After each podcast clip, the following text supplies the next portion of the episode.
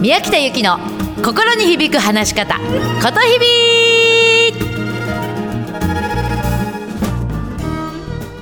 おはようございます。ことひびの宮北由紀です。7月8日月曜日。皆さんいかがお過ごしですか？お元気ですか？さあこのこと日々おかげさまで1週間経ちました。皆様のお役に立ってますでしょうか？こと日々とは言葉が響くと書きます。うまく話すな心を込めて話せと私は言っているんですけれども自分の言葉で話す話し方スクールをもう22年ほどやっているんですね。でその前に22年ほど私ねずっとあの芸能界にいたものですからその役者のスキルをベースにしてオリジナルのメソッドでお届けしています。なのでぜひね皆さんも話し方コミュニケーション人間関係悩んでることなどなどありましたらもうどしどしこちらの番組まで、えー、メールでお問い合わせください。メールアドレスがメールアットマーク 775fm.com mail アットマーク数字で 775fm.com でございます。そこの宮北ゆき宛てまでにぜひどしどしご質問をお寄せください。さあ今日はですね初対面でも話が盛り上がる話し方っていうのあります。よくこういうことありません？ね例えばなんかホームパーティーみたいなところで「あどうもはじめまして」え今日どういうきっかけでいらしたんですか?」みたいな話はするけどなんかすぐ話が終わっちゃう。なんか気まずいなんかシーンとしちゃう。ね、ちょっとした懇親会でも名刺交換したけど名刺交換してお名前と仕事行った後なんかどう話を盛り上げていいのか分からず気まずい間が流れる生まれちゃう、ね、そういった時にどうすれば話が盛り上がるかっていう話でございます。今日はねみんな親しき中に酒って覚えてください。親しき中に酒。これはねこれから言うけれどもこのワードで話を自分の中で事前になんとなく仕込んでおくと非常に話題に困らないということなんです。ちょっとメのメモのご用意をいいですか？親しきの死が仕事。たは旅。親しきの死は趣味。きは季節。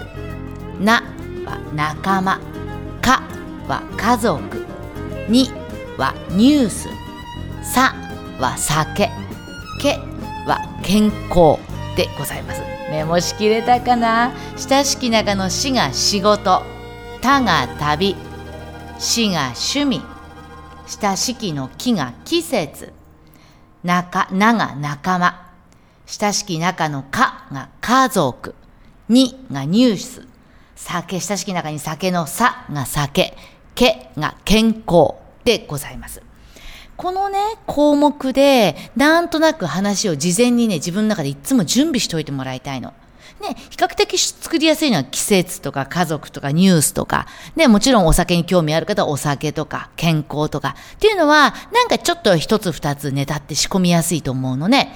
それを準備しておいて、ね、で、互いにまあ初めて、あ、どうも初めまして、って宮北ゆきと申します、って話し方スクールやってます、みたいな話をしながら、で、相手にも質問をしながら、さあ、相手はこの親しき中の、親しき中に酒、どの話が盛り上がるかなって考えながらちょっと質問するのね。で、そっから話を切り込んでいくわけ。OK? ちょっとこの親しき中に酒を事前に仕込んで初対面でも盛り上がる話し方ちょっとやってみてください。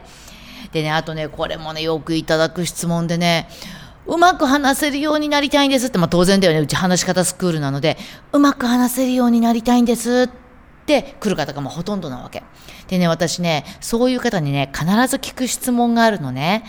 じゃあ、あなたにとってうまい話し方ってどんな話し方する人ですかって。するとね、6割から7割以上の人が楽しそうに話す人って言うんですよ。面白いでしょ？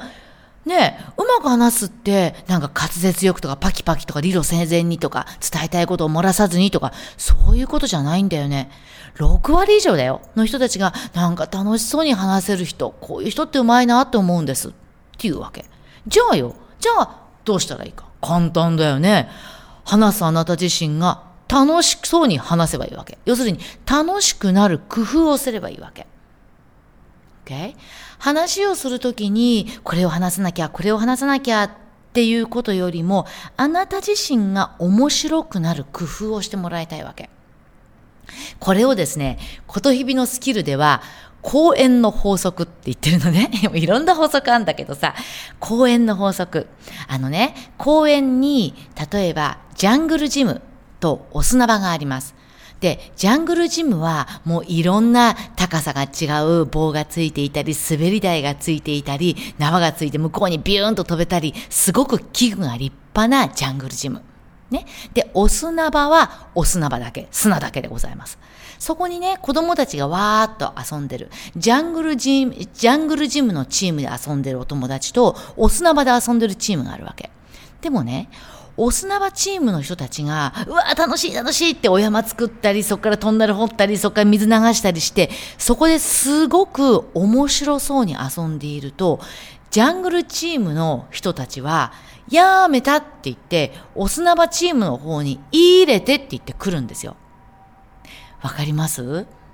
要は、どんなに立派な資料、ね、皆さんでお仕事してる方、資料とか、パワーポイントの資料とかよりも、その中であなた自身がどれだけ楽しそうに話しているかっていう方が人を引きつけるっていうことなんですよ。いい？もちろんね、どんな立派なパワーポイントよりもって言ったら怒られちゃうけれども、パワーポイントとか資料を作ることで、よくもういっぱいいっぱいになっちゃう。でもそれでできた気になっちゃう人がいるのね。うん。じゃなくって、この内容をどうやったら自分自身がもっと面白く話せるようになるかなっていうことを工夫してもらいたいわけ。そこに時間を作ってもらいたいんだよね。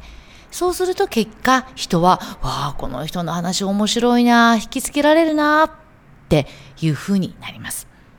じゃあ、面白くいい話をするためにってね、決して、うんとね、よくお笑いドヒャーってなんかちょっとしたギャグを言おうとか、そういうことじゃなくていいんだよ。皆さんにとって何か面白いことって言った時に、まず体験話をベースに考えてもらいたいの。体験話って、まずあなた自身がもう思い描いていることだから話しやすいんだよね。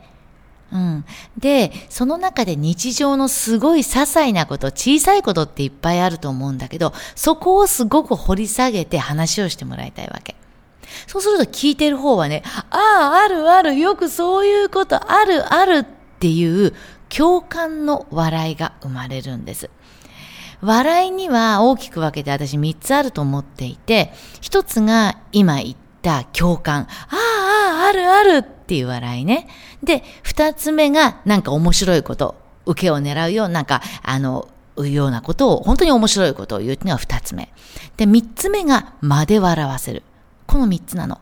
なんだけれども、今言った二つ目の何か面白いこと言って笑わせるとか、何か間間を使って間で笑わせるってこれすごくちょっとレベル高いのね。お笑い芸人さんなんかもものすごいここは、ものすごい練習、訓練をしているわけ。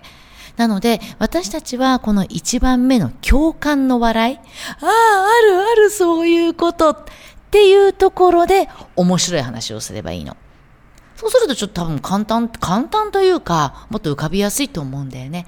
日常のなんてことないネタでございます。うん。何か難しい話、ね、皆さんも何かお仕事をしていて、何か難しい話をするときにも、うん、それをね、10歳の子供でもわかるような、うん、ひらがなで話をするのね。で、身近な例に置き換える。で、その身近な例っていうのが、あなたが日常体験したなんてことない話、そういうのを入れるとすごくいいと思います。またそのひらがなで話すとか身近な例で話すなんていうのは、また日を改めてお話しするので、今日はまず自分がうまく話すな、それよりも何か自分が面白くなる工夫をしよう。そこに時間を使ってみてください。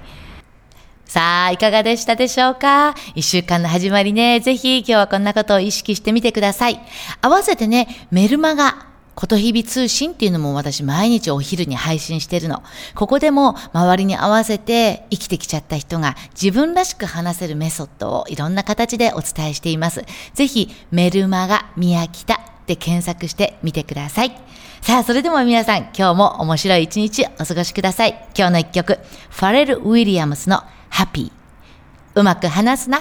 心込めて話してね。ことひびの宮北ゆきでした。じゃあねまたね